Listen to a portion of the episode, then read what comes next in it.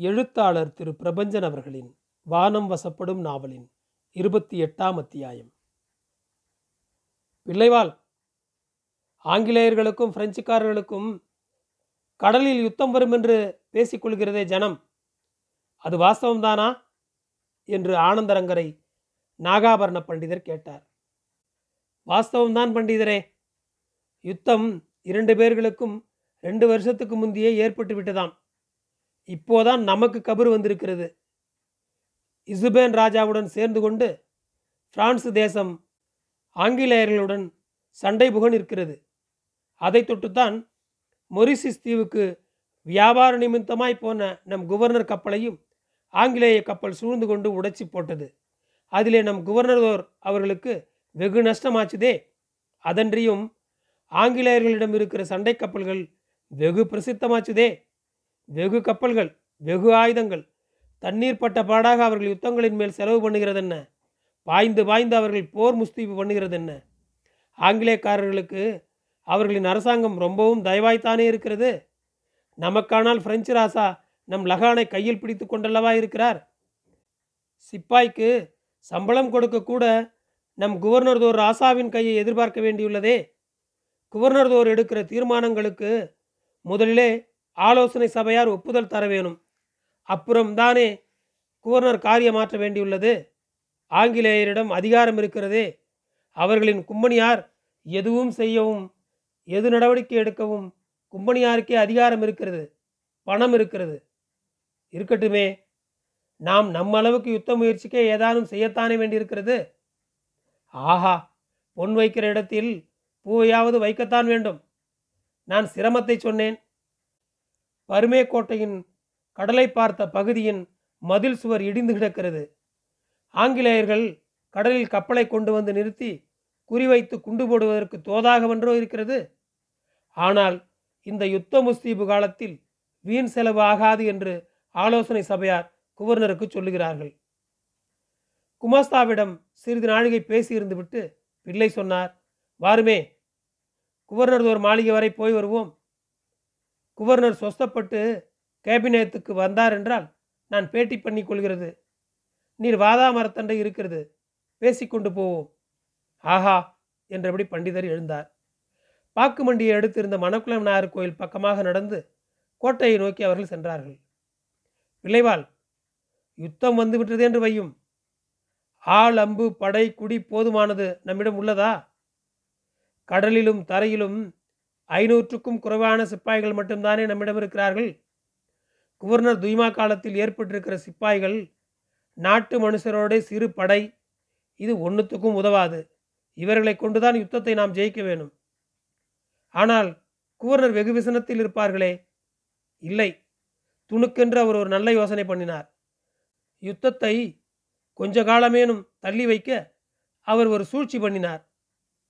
அக்தென்ன ஆற்காடு சுவாபிலே நவாபாக இருக்கப்பட்ட அன்வருத்தி கானுக்கு கடிதாசி எழுதி அவரது ஆளுகைக்கு உட்பட்ட ஆற்காட்டு பூமியிலோ கடலிலோ ஆங்கிலேயர்கள் பிரெஞ்சுக்காரர்களாகிய இரண்டு சனமும் யாதொரு யுத்த நடவடிக்கைகளும் பண்ணப்படாதென்று உத்தாரம் போடும்படி சொன்னார்.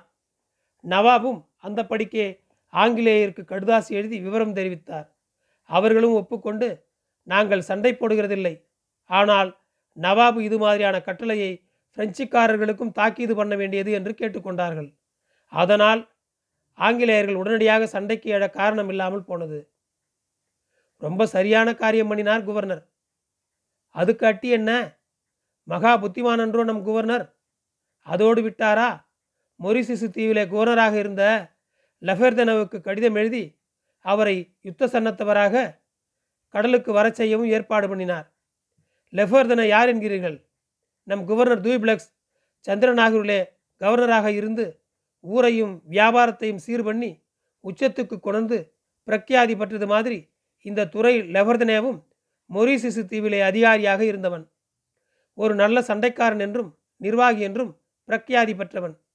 கப்பல் சண்டை நிர்வாகம் பண்ணுகிறதில் மகா கீர்த்திமான் என்று பெயர் பெற்றவன். அவன் மொரிசிசு தீவிலே நிர்வாகம் பண்ணி கொண்டிருக்கிற நாளையிலே நமது குவர்னர் துறை அவனுக்கு எழுதி ஏதாகிலும் கடலின் மேலே சண்டை சச்சரவு வந்தால் தக்க நேரத்தில் கப்பல் படையுடன் உதவிக்கு வர வேண்டியது என்று விண்ணப்பித்துக் கொண்டிருந்தார் என்றோ? அவனும் தலைச்சன் குழந்தையை பார்க்க மாமியார் வீடு போகிற மாப்பிள்ளையைப் போல எப்போ யுத்தம் வரும் யுத்தம் வரும் என்று காத்து கொண்டிருக்கிறான். அத்தோடு நம் குவர்னர் துறை மற்றொரு காரியமும் பண்ணியிருக்கிறார். அது என்னவெனில் இங்கே பராதி என்கிற சண்டைக்கார தலைவன் ஒரு இருக்கிறான். அவன் சென்னைப்பட்டினத்தில் இருந்து கொண்டு ஊரை வேவு பார்த்து கொண்டிருக்கிறான். சண்டை அறிவிக்கப்பட்டால் பராதி தரையிலிருந்தும் லபோர்தனே கடலிலிருந்தும் சென்னை பட்டணத்தை தாக்குவது என்று தீர்மானித்திருக்கிறார் துரை. கோட்டைக்குள் இருவரும் புகுந்து மாளிகையை நெருங்கினார்கள். பண்டிதர் கேட்டார் மீரா பள்ளி என்ற ஏதோ கலேபரம் நடந்ததாமே அது என்ன?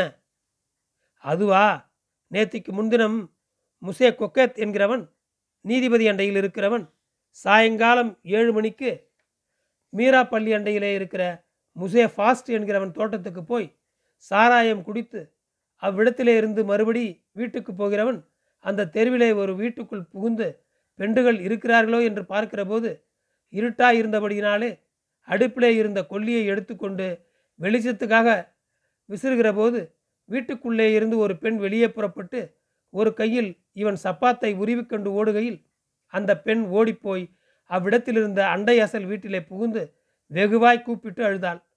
அப்பொழுது அவ்விடத்திலிருந்த தமிழரும் பிள்ளையும் சிறிது வழிநடப்புக்காரரும் கூடி சொல்தாதை வந்தானே அவன் எங்கே? என்று பார்க்கிறபோது இந்த வெள்ளைக்கார பயல் அவ்விடத்திலே இருந்து புதுசாய் கட்டின கூரை வீட்டில் கதவில்லாதபடியினாலே அந்த வீட்டிலே புகுந்து ஒளிந்து கொண்டான்.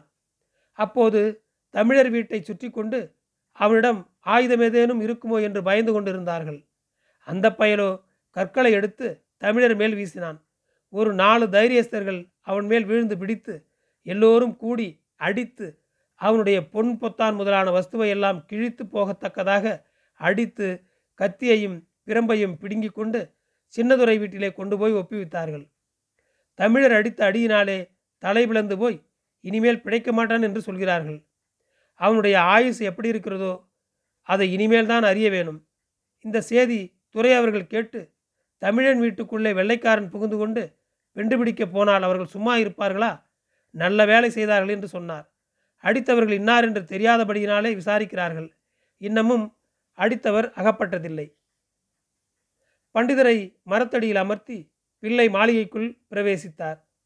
குவர்ணதுரை அவர்களுக்கு இடுப்பு வலியும் சிறங்கு நோயும் வந்து படுத்திருக்கிறதாகவும் உடுத்தி கொண்டு வெளியே வராதபடிக்கு இருக்கிறதாகவும் கபுரு அறிந்த பிள்ளை குவர்னரை பாராமலேயே திரும்பினார். சம்பூர்ணாவுக்கு குவர்னர்துறை பெண்சாதி ஜான் அம்மானிடமிருந்து அழைப்பு வந்தது. ஆச்சரியம்தான். வேதபுரீஸ்வரர் கோவில் தாசி வேலாயுத தாசிக்கு இரண்டாவது பெண்ணாக பிறந்தவள் சம்பூர்ணா. குலத்தொழில் கல்லாமல் பாகம்படும் என்பார்கள். அது சம்பூர்ணாவின் தோற்றுத்தான் போயிற்று. வேலாயுத தத்தாய்க்கு மூத்த மகள் சகல வித்தைகளிலும் தேர்ந்து மேலான நிலையில் இருந்தாள். தெய்வ கைங்கரியம் போக மற்றபடிக்கு செட்டிமார்களின் பூரண கடாட்சம் அவளுக்கு லைத்தது ஆகையினால் அவள் உன்னத தசையை அடைந்தாள். இளையவள் பிறக்கிற போதே கண்ணங்கரிய மேனியாக இருந்தாள். தாய்க்கு அதிலே மனம் வருந்தும் சங்கதிதான். அதுக்கும் மேலே அந்த பெண் குலத்தொழிலில் எந்த நாட்டமும் இன்றி இருந்தாள் பாட்டு வரவில்லை. ஆட்டம் ஓடியே போய்விட்டது. அதுவுமின்றி பெண்ணாக பிறந்தவளுக்கு சரசம் வர வேண்டாமோ? கண்ணை சுழற்றி ஒரு நொடிப்பு உதட்டை கடித்து ஒரு சினுங்கள் நடக்கும்போதே ஒரு ஒயில் பேசும்போது ஒரு நுணுக்கமான அழைப்பு. யாரிடம் பேச நேர்ந்தாலும் அவருக்காகவே தான் காத்திருப்பது போல பேசும் ஒரு பாவனை. ஏதாவது ஒன்றிரண்டு இருந்தால்தானே தொழிலுக்கு நல்லது? ஒரு முறை வந்தவன் மறுமுறைக்கும் வர வேண்டாமா? ஒரு முறை வந்தவன் ஐம்பது வராகன் கொண்டு வந்தால் மறுமுறை வருபவன் பொண்டாட்டி கழுத்து நகையோடு வரவேணாமோ வந்தால்தானே குலத்துக்கும் தொழிலுக்கும் நல்லது? வயசு பெண்ணாக இருந்து கொண்டு ஆம்பிளை பையன்களோடு முரட்டு விளையாட்டில் ஈடுபடுகிறதும் மரம் ஏறி மாங்காய் பறிக்கிறதும் இப்படியே இருந்தால் ஆம்பிளைகளுக்கு எங்கிருந்து நாட்டம் வரும்? தாய்க்கு மனம் வருத்தம் சொல்லும்படியாக இல்லை. மகளை அருகில் அழைத்து வைத்துக்கொண்டு அறிவுரைகள் பலதும் சொன்னாள். பூரணா அல்லிப்பூ வயிற்றில் அவரைக்காய் காய்ச்சது போல நீ எங்கிருந்தடி எனக்கு மகளாக வந்து வாய்த்தாய்? தாசி வீட்டு பெண்களுக்கு நிறம் மட்டாய் இருக்கலாம் ஆனால் திறம் மட்டாய் இருக்கலாமோ மற்ற ஜாதி பெண்களுக்கெல்லாம் கண்கள் என்பது காண மட்டும்தான். நமக்கு அவை அம்புகள் அல்லவா ஆயுதம் இல்லாமல் ஆண்களின் உயிரை நாம் வேறுபடுத்துவதால் அன்றோ நமக்கு வேசை என்கிற பெயராச்சுது? தேவர்களைப் போன்ற மனிதர்களையெல்லாம் அடிமைப்படுத்துவதில் அன்றோ நமக்கு தேவரடியார் என்று பெயராச்சுது? நாம் ராஜாக்கள் மாதிரிதான். ராஜா சின்ன ராஜாக்களிடம் கப்பம் வாங்குவது போல நாமும் ஆண்களிடம் கப்பம் வசூலிக்கிறோமா அல்லவா? நாமும் குபேரனின் பங்காளிகள் அல்லவோ? பணம் குறிக்கோளாக கொண்டு வழங்கியும் பெற்றும் வாழ்கிறோம் என்றோ நம் சாதிக்கு அடுக்குமா நீ பண்ணுகிறது? உடம்பு வாழிப்பு தான் இல்லை. இருப்பதாக நம்பச் செய்ய வேண்டாமோ? காமமும் குளிப்பது மாதிரி தானே பல்துலக்குவது மாதிரி இன்றைக்கும் குளிக்க வேணும். நாளைக்கும். அதனால் நம் தொழிலுக்கு எந்த காலத்திலும் விக்கினம் இருக்காது தானே? ஆம்பிளை பிள்ளை அசடாக இருக்கலாம். நம் போன்றவருக்கு கூஜா வெற்றிலை பெட்டி தூக்கியாகிலும் பிழைக்கலாம். பெண்ணாக பிறந்த நீ என்ன செய்யப் போகிறாய்? தலையை வாசனை தைலம் பூசி வாரு கண்ணுக்கு அவசியம் மையிட வேணும். வாயில் எப்போதும் வெற்றிலை பாக்கு இருக்க வேணும். கற்பூரம் கஸ்தூரி இருக்க வேண்டும். வாய் மணக்கும்படி இருப்பது மிக முக்கியம். அப்புறம் முகம் எப்போதும் துடைத்து எடுத்தது மாதிரி பளிச்சென்று வெகு சுத்தமாக இருக்க வேணும். துணி கொஞ்சமும் களங்களாக இருக்கக்கூடாது. நகம் சீவி மருதாணி இட்டி அழகாக இருக்க வேணும். எல்லோரிடமும் சிரித்து பேசுவதை விடுத்து யார் நமக்கு சௌகரியம் பண்ணுவார்களோ அவர்களோடு மட்டும்தான் அணுக்கமாயும் இணக்கமாயும் இருக்க வேணும். ஒரு சமயத்தில் இரண்டு முக்கியஸ்தர்கள் வந்துவிட்டால் ஒருத்தனுடன் வீட்டுக்கு தூரம் என்று ஒதுங்கு. மற்றவனுடன் சல்லாபம் பண்ணு. எனக்கு அதிலெல்லாம் இஷ்டமில்லை அம்மா கடுகு தின்று தண்ணீர் குடிக்காமலாகுமா? ஆகுமோ ஆகாதோ? என்னால் படுத்து பிழைக்க முடியாது. சரி அப்படி வானாம் பாட்டும் வராது ஆடவும் தெரியாது. சோற்றுக்கு என்ன செய்ய போறே? நாலு வீட்டு பத்து பாத்திரம் தேய்ச்சி பிழைச்சிக்குவேன் உன் தலையெழுத்து அது என்றால் அழித்து எழுத முடியுமா என்ன? பூரணாவுக்கு துரையம்மாளிடமிருந்து அழைப்பு வந்ததில் மிகுந்த சந்தோஷமாக இருந்தது. பொம்மை மாதிரி அலங்காரம் பண்ணி திருஷ்டி பொட்டு வைத்து பிச்சை பூச்சி ஊட்டி அனுப்பி வைத்தாள். அம்மாள் சேவகத்தில் இருக்கப்பட்ட ராமையன் தான் பூரணத்தை அழைச்சி கொண்டு போய் அம்மாள் முன் நிறுத்தினாள். அடிப்பெண்ணே உனக்கு வீட்டு வேலை செய்ய வருமா? பூரணா பயந்து போனாள். நாக்கு கன்னத்தில் ஒட்டி கொண்டது. உயிரில்லாமல் அவள் பதில் சொன்னாள். தெரியும் அம்மா. சந்தா சாஹிபு பற்றி கேள்விப்பட்டிருக்கிறாயா? இல்லை அம்மா. எனக்கு அது ஒன்றும் தெரியாது. சொன்னதை மட்டும் செய்வேன். அது போதும். சந்தா சாஹிப் பெண்ஜாதி மீரா பள்ளிவாசலாண்டை குடியிருக்கிறாள். பெரிய பிரபுவின் பெண்சாதி அவள். அவளிடத்திலே சென்று அவள் வீடு வாசல் காரியம் பண்ணி கொண்டு இரு. அவளும் சம்பளம் தருவாள் நானும் தருவேன். எல்லாம் தங்கள் பிச்சை அம்மா. ஆனால் நீ ஒரு காரியம் பண்ண வேணும். உத்தாரம் பண்ணுங்கோ. அங்கு என்ன நடக்கிறது? யார் வருகிறார்? என்ன பேசுகிறார்கள் என்று கண்டறிந்து என்னிடத்திலே சொல்ல வேண்டியது உன் வேலை. அப்படியே அம்மா இப்படி நான் சொன்னதை இனி யாரிடமும் சொல்லக்கூடாது. சரி அம்மா. சந்தா சாஹிபு பெண்சாதி போட்டிருக்கும் நகை வயனம் பெட்டியில் வைத்திருக்கும் பொன் வெள்ளி முத்து நகை வயனம் எல்லாவற்றையும் நீ எனக்கு சொல்ல வேண்டியது. சரி அம்மா. அந்த அம்மாள் படுக்கை தலையணைக்கு பக்கத்தில் உள்ள பெட்டியில்தான் அவளுக்கு வருகிற கடுதாசிகளை போட்டு வைத்திருப்பதாக நமக்கு கபரு வந்திருக்கிறது. நீ ஒழித்த வேலையாக பார்த்து அந்த கடுதாசிகள் ஒவ்வொன்றாக எடுத்து வந்து நம்மிடத்தில் தர வேணும் நான் படித்து கொடுத்த பிறகு அதுகளை கொண்டு போய் எடுத்த இடத்திலேயே வைத்து விட வேண்டியது.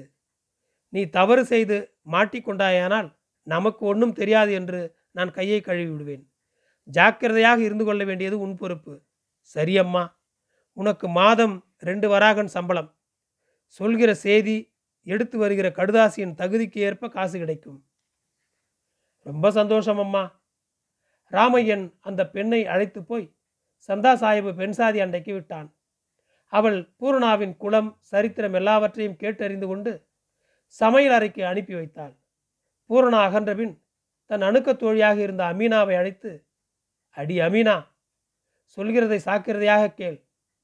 இந்த குட்டியானவள் துரைசாணி அண்டையிலிருந்து வந்திருக்கிறாள்.